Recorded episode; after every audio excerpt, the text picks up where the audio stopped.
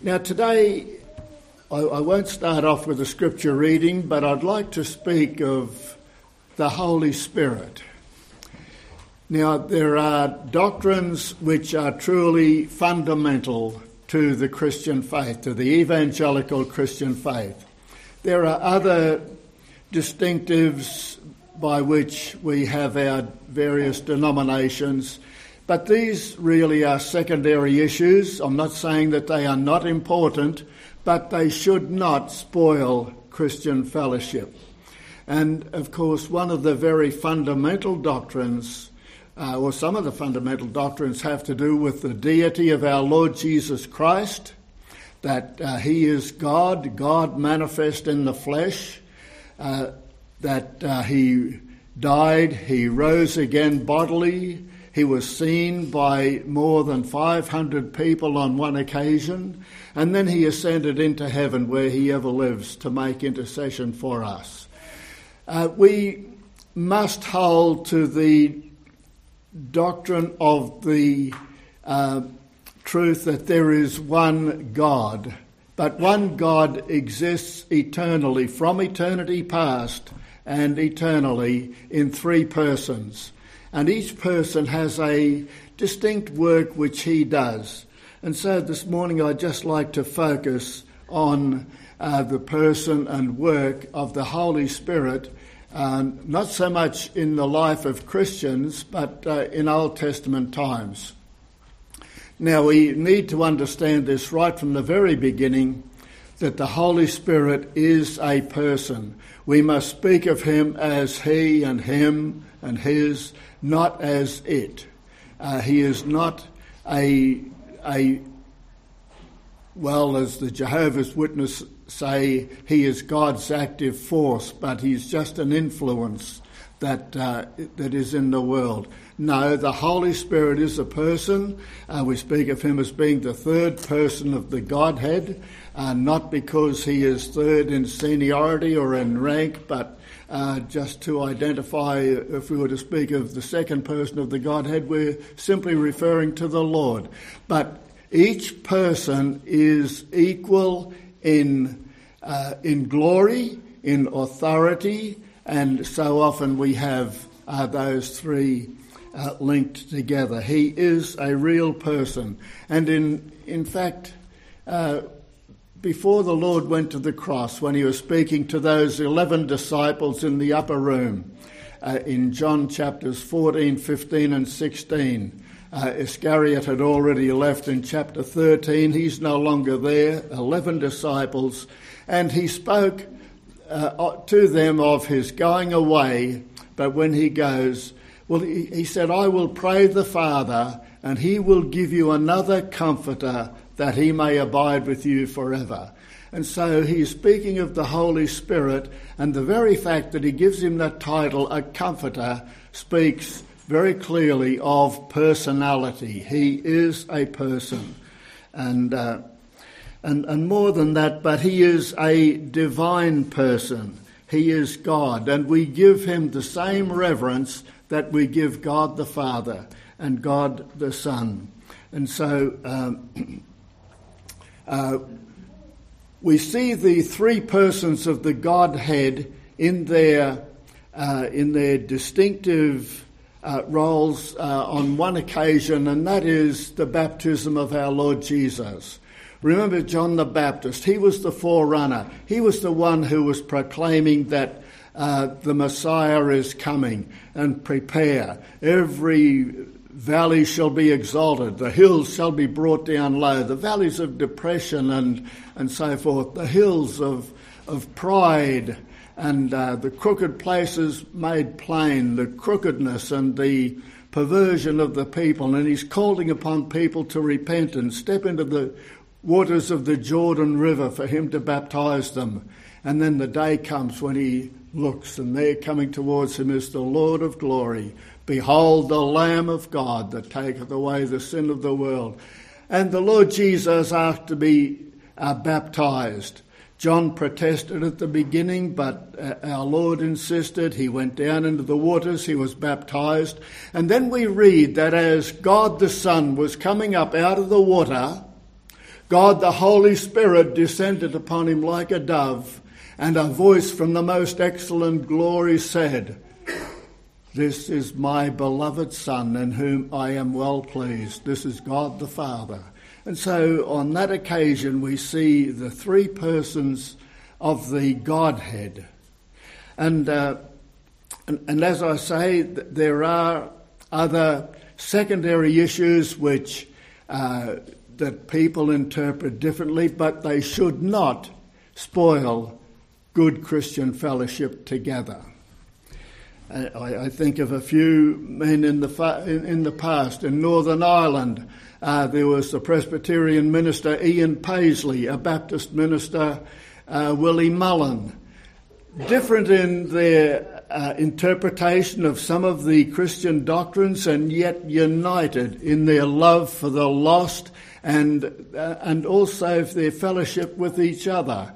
Uh, Ian Paisley would would uh, visit uh, Willie Mullen at times, and Willie would say, "You're going to get me shot one day." Paisley was something of a marked man, and uh, and he's come in for um, uh, some criticism, even from non-Christian circles, but totally un, un, um, uh, uncalled for.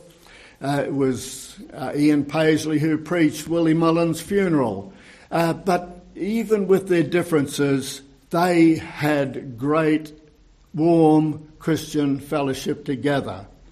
Another one from the past, another example from the past would be George Whitefield and John Wesley.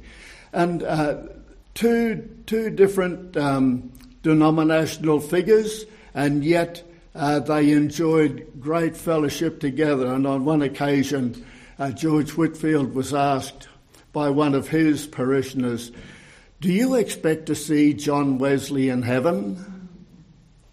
And he thought and he said, No. No, I don't expect that I will see John Wesley in heaven. Wesley will be so close to the throne and I'll be so far back I don't think I'll get a glimpse of him. Well, there is Christian grace. And so uh, we, we need not uh, spoil good Christian fellowship with these secondary issues, but one of the vital, fundamental uh, doctrines is the doctrine of the Godhead, that God exists in three persons Father, Son, Holy Spirit. And, and so we come this morning to consider well, actually, mainly this morning, uh, some of the instances of the work of the Holy Spirit in Old Testament times. Now, since our Lord ascended into heaven, as he promised, the Holy Spirit came on the day of Pentecost. And so this is essentially the age of the Holy Spirit. But he was active in Old Testament times and even from the very dawn of creation. Genesis chapter 1, verses 1 and 2, where we read, in the beginning, God created the heavens and the earth. The earth was without form and void. It was shapeless, it was empty. And darkness was on the face of the deep, and the Spirit of God was hovering over the face of the waters. There is the first mention of the Holy Spirit in the Bible. He was there at the creation the Spirit of God moving upon the face of the waters, brooding over the face of the waters, hovering over the face of the waters. And, uh, and so he was there at creation. When you come to the book of Job, uh, Job, uh, we believe, was a contemporary of Abraham or thereabouts. Uh, he, he is from uh, the ages uh, that we have recorded in those early chapters of Genesis. Uh, but uh, the book of Job is almost in the middle of the Bible. But uh, uh Job, when he was afflicted, uh, he was the subject of the wrath of Satan. Actually, Satan's real problem was with God, but Job was merely the pawn. But um, when Job suffered those terrible events that came upon him, Three friends joined him. For the first week, they just sat with him in his grief and spoke nothing. But after that, they started to speak, and each one in turn spoke, and Job answered them. And in chapter 26, uh, he's answering one of his friends, Bildad, for the f- final time. And, uh, and, and the things that Job said on that occasion are truly remarkable, but uh, concerning, uh, concerning God and creation, he said this that uh, he hath garnished the heavens by his Spirit. Or I might have got the word order around the wrong way. By his Spirit he has garnished the heavens. But the, but the knowledge that uh, Job had is truly remarkable. Just to, this may be just a little digression here, but um, uh, this is Job chapter 26. He stretches out the north over empty space. He hangs the earth on nothing. He binds the water in his thick clouds, yet the clouds are not broken under it. Now, what knowledge this man has. We look at the fluffy clouds and we think, yes, yes, it's so soft and fluffy, but the vast tonnage of water which is held and suspended in those clouds, well, you can see its destructive force when flooding rains come. But in the meantime, they are there, held in suspension above the earth this uh, weight of water, but um, also uh, he hangs the earth on nothing. This planet Earth is a planet in space.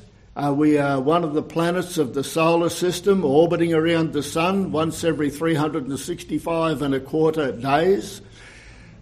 Job told that then just 500 and a little bit years ago, in 1492, people thought the earth was flat. Sail too close to the edge and you'll go off it. And, and, uh, and Job pointed this out so long ago. But what I wanted to bring out here was uh, he said, By his Spirit he adorned the heavens. And, uh, and truly, it seems that the Holy Spirit has an eye for beauty. He, he garnished the heavens, he adorned the heavens. And uh, if, if you were to go uh, uh, well away from any man made lights, you can really see that this is so. Um, I, was uh, with a companion, we were bushwalking in Freycinet Peninsula off the east coast of Tasmania uh, quite some years ago. And um, my friend, he'd gone to a knoll, uh, a rocky knoll overlooking the Tasman Sea. He wanted to take some photos of uh, pre sunrise and so forth, mad photographer. But uh, I was going to remain in, in the tent. Well, uh, we had our tents on the saddle between two mountains, Mount Graham and Mount Freycinet, and uh, there were no outside lights to be seen anywhere. We were not all that far from Swansea to the west and the Tasman Highway with traffic on it uh, to Coles Bay close by. Uh, there were lights, but uh, from, from here, sheltered between these two mountains, there were no other lights. It was a beautiful, clear sky. Um, I was in my sleeping bag, but I came out to look up at the sky and it was all pitch dark except for the, there was not even a moon. And wow, I saw the heavens as I'd never seen them before. He has adorned the heavens by His Spirit. He has garnished the heavens. And, and it's only when you are away from every artificial light, every man made light, that you truly appreciate the beauty of a night sky on a clear night. Uh, of course, I didn't stay there all night. I went back into the tent uh, before the dew started to fall, but but um, uh, I wasn't thinking of Job at the time. I'd been meditating upon John chapter 15, where the Lord said to his disciples um, uh, that uh, you are my friends if you do whatsoever I command you. I've been calling you servants, but no longer do I call you servants. From here on, I call you my friend. And I was just thinking, I, I was audacious enough to put my name in there. I said, I am a friend of the one who made all of that. And it was just a, an overwhelming experience, the beauty of that night sky he has adorned. Well, this is the work of the Holy Spirit in creation. But he also came upon certain individuals. He came upon certain individuals for a specific purpose and he departed from them for one reason or another. And on one of these occasions, it, it was Moses. Uh, Moses, of course, was the one uh, um, under, well, he was the leader under the control of God to bring the people of Israel out of their bondage in Egypt. And in the book of uh, Numbers, we have repeatedly how the people were uh, complaining about one thing or another. And, uh, and he, he must have been so very patient, but uh, the time came when he must have been really getting overwhelmed. And we re- remember we've got a vast number of people. Uh, they, they were numbered, um, and there must have been close on two million people, surely, because um, uh, there were 603,000 fighting men. Now, these are ma- males from 20 years old and upwards who, who were fighting men who were able to go to, to war. So they were numbered as uh, more than 600,000. So add to that uh, around about an equal number of the female population. Then you've got all the population below age 20, and you've got those of retirement age who are no longer able to go, and they are just 11 tribes. The tribe of Levi, the priestly tribe, was not included. So adding these up, we must be on close on um, 2 million people, and here we have uh, the people complaining uh, they'd been, uh, they said, well, they needed food for, the way, but um, they were given, uh, they, they, were given manna. And now uh, we see in chapter 11 of Numbers. Now the mixed multitude who were among them yielded to intense craving. So the children of Israel also wept and said, Who will give us meat to eat? We remember the fish which we ate freely in Egypt, the cucumbers, the melons, the leeks, the onions, and the garlic. But now our whole being is dried up. There is nothing at all except this manna, heavenly food that they were given every day freely. Nothing but this manna. And, uh, and so as they complained, Moses heard the complaint and he went to the Lord. He said, um, Moses said to the Lord in verse 11, Why have you afflicted your servant? Speaking of himself in third person. Why have I not found favour in your sight that you've laid the burden of all these people on me? Did I conceive all these people? Did I beget them? Did you say to me, Carry them in your bosom as a guardian carries a nursing child to the land which you swore to their fathers? Where am I to get meat?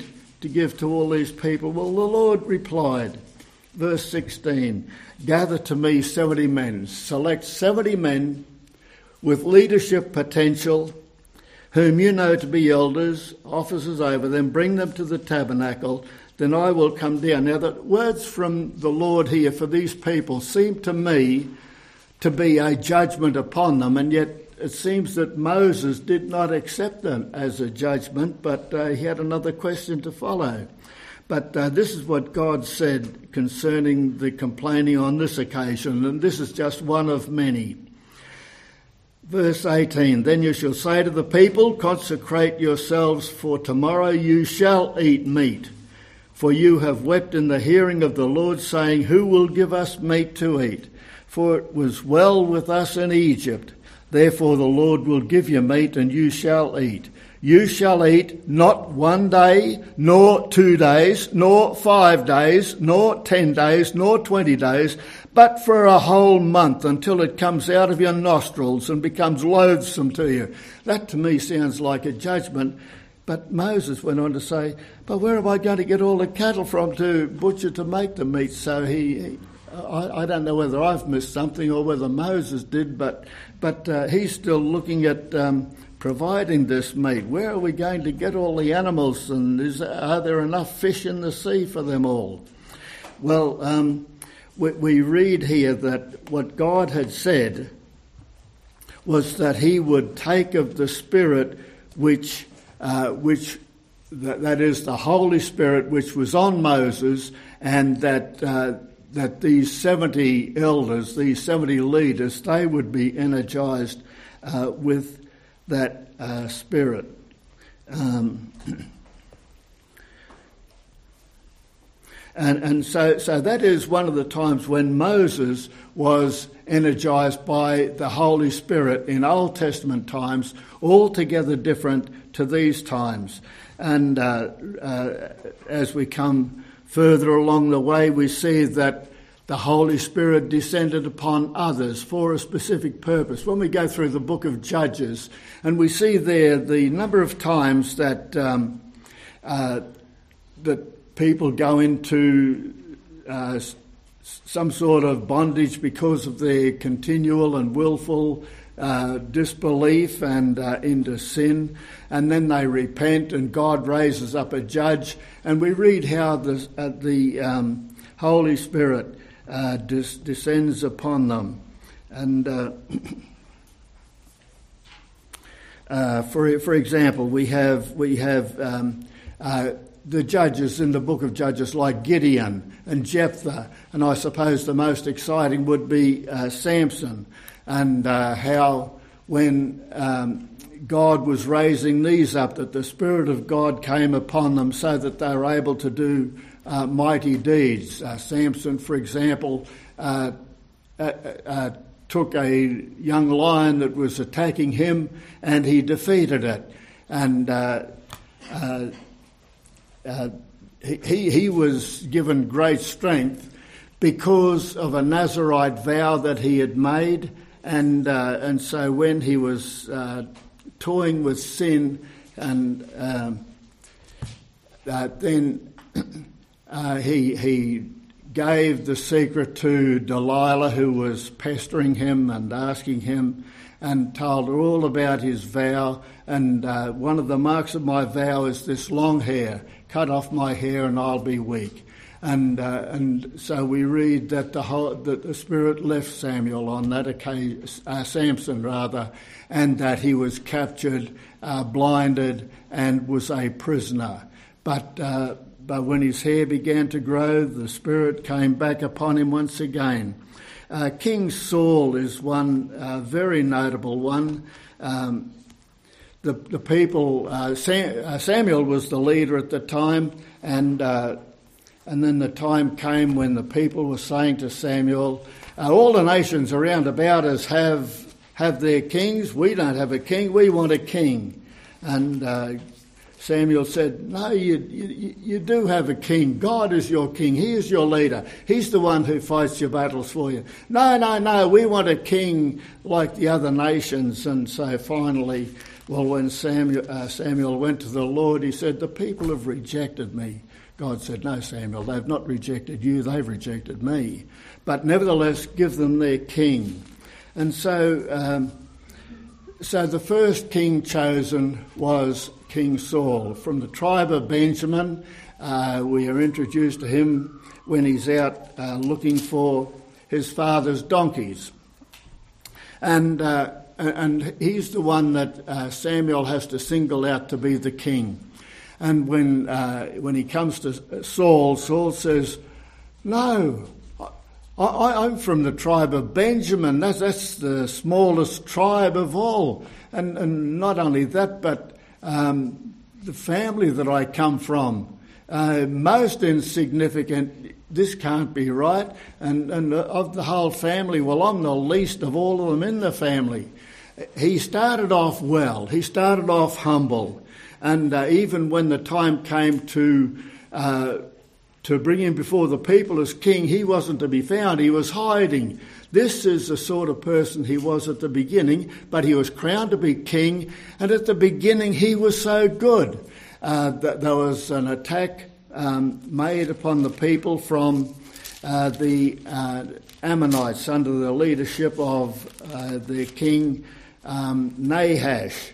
And, uh, now I'm in First uh, Samuel chapter 17, and we read here that uh, Nahash the Ammonite came and encamped against Jabesh Gilead. All the men of Jabesh said to Nahash, Make a covenant with us and we will serve you. Well, the covenant that he put before them was to have their right eyes removed and uh, he let them to live.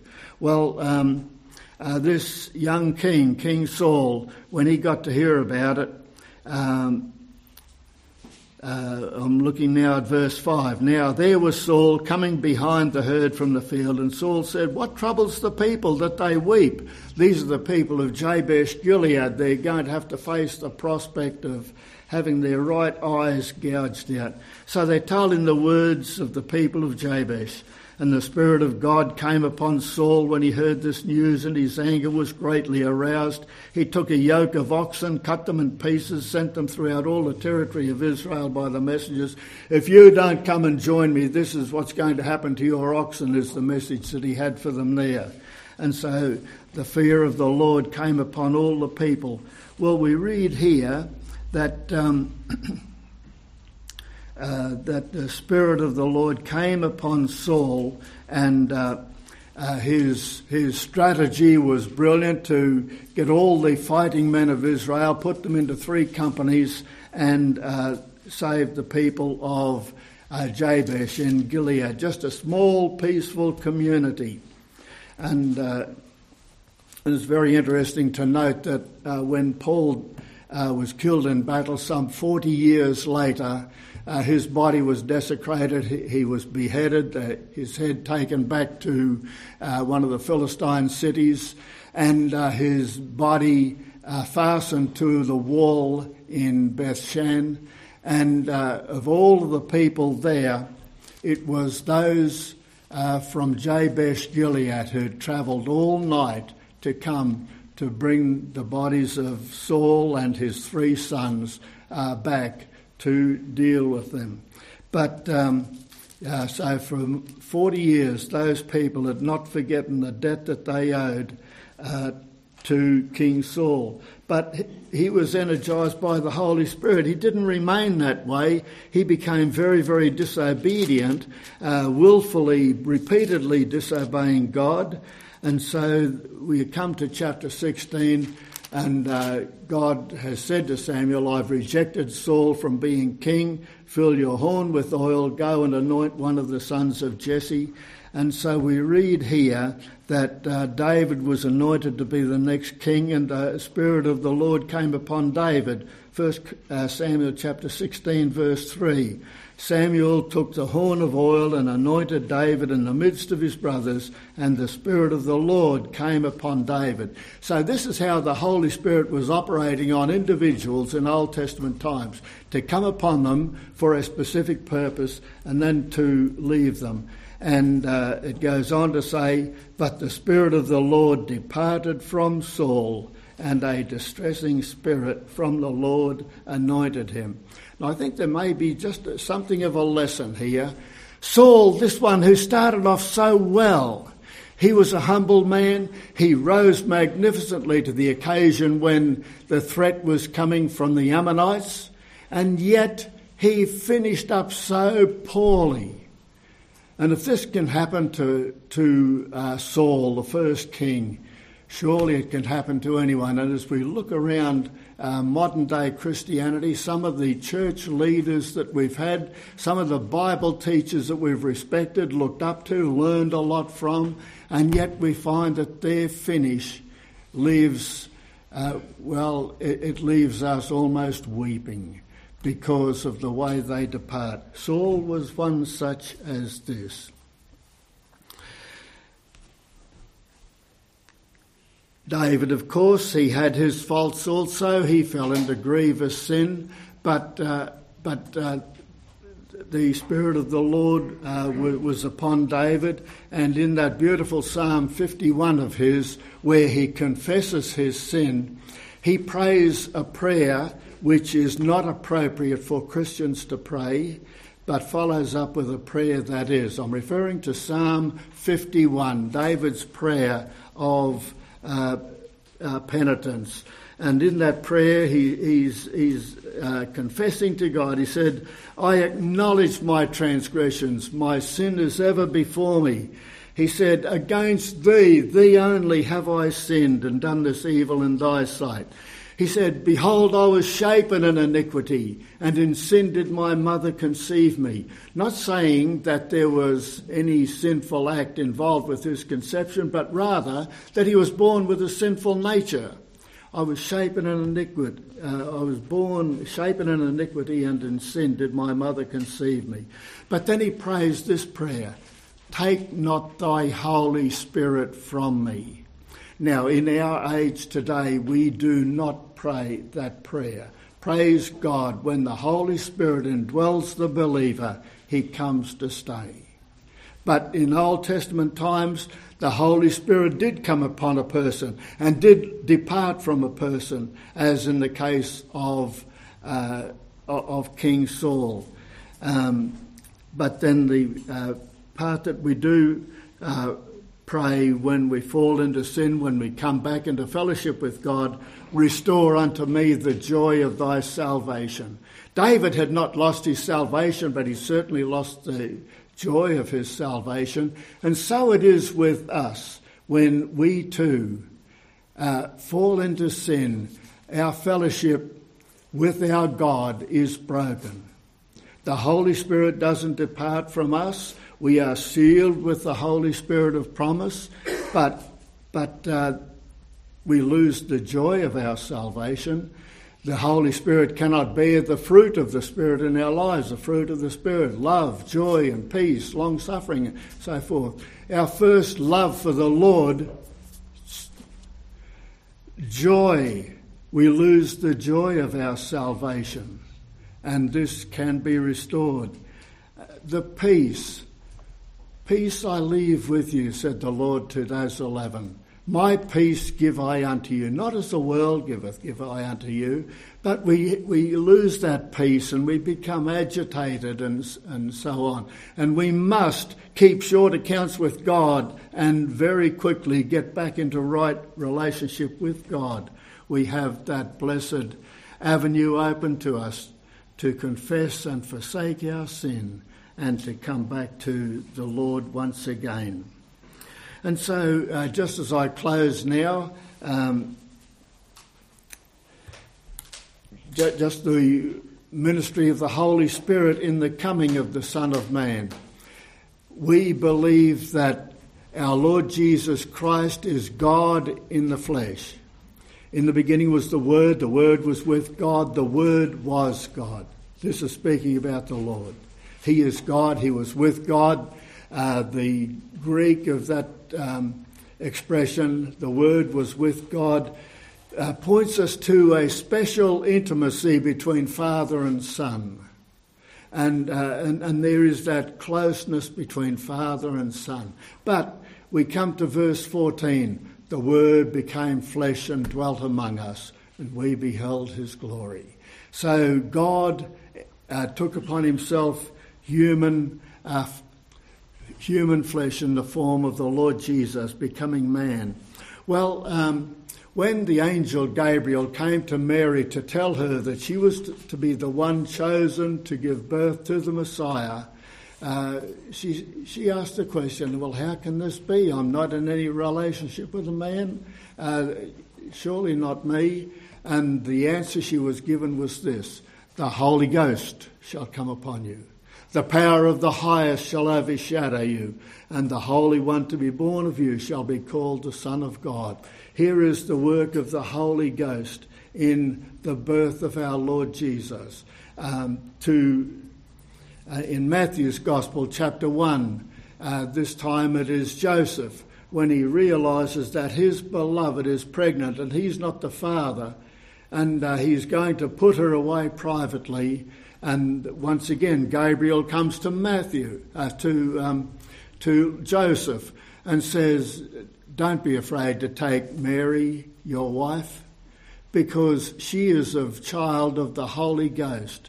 And so we, uh, I'm finishing this morning with that the Holy Ghost was there to bring about uh, the, the, the virginal conception of the Son of God in the body of Mary. But uh, n- next week, Lord's Day, uh, it, will be the work of the Holy Spirit in New Testament times, his work with the unsaved and uh, helping an unbeliever who's coming to Christ to pass, take that step, to pass from death unto life, and then his ministry in the lives of the people of God uh, from then on. Loving Father, we bow once again to return our thanks uh, for this precious time that we have had this morning. We thank you for every remembrance we've had of our Saviour. We thank you, Father, that once again we'll, we've been able to remember him specifically in the way that brings gladness to his heart, in the eating of the bread, the drinking of the cup, in fond remembrance of that great sacrifice made for us. And we give you thanks too that uh, we are indwelt by the Holy Spirit, the one who will come to bring all things to our remembrance, whatsoever we have learned concerning Christ, the one who is the comforter, the one who comforts in sorrow, the one who is our teacher, the one who, who produces fruit for the Master's glory. And so, Lord, we do pray that we may part with your blessing, and we do so praying that the grace uh, of our Lord Jesus Christ, the love of God the Father, and the communion of the Holy Spirit will be our lot as we go forth into another week.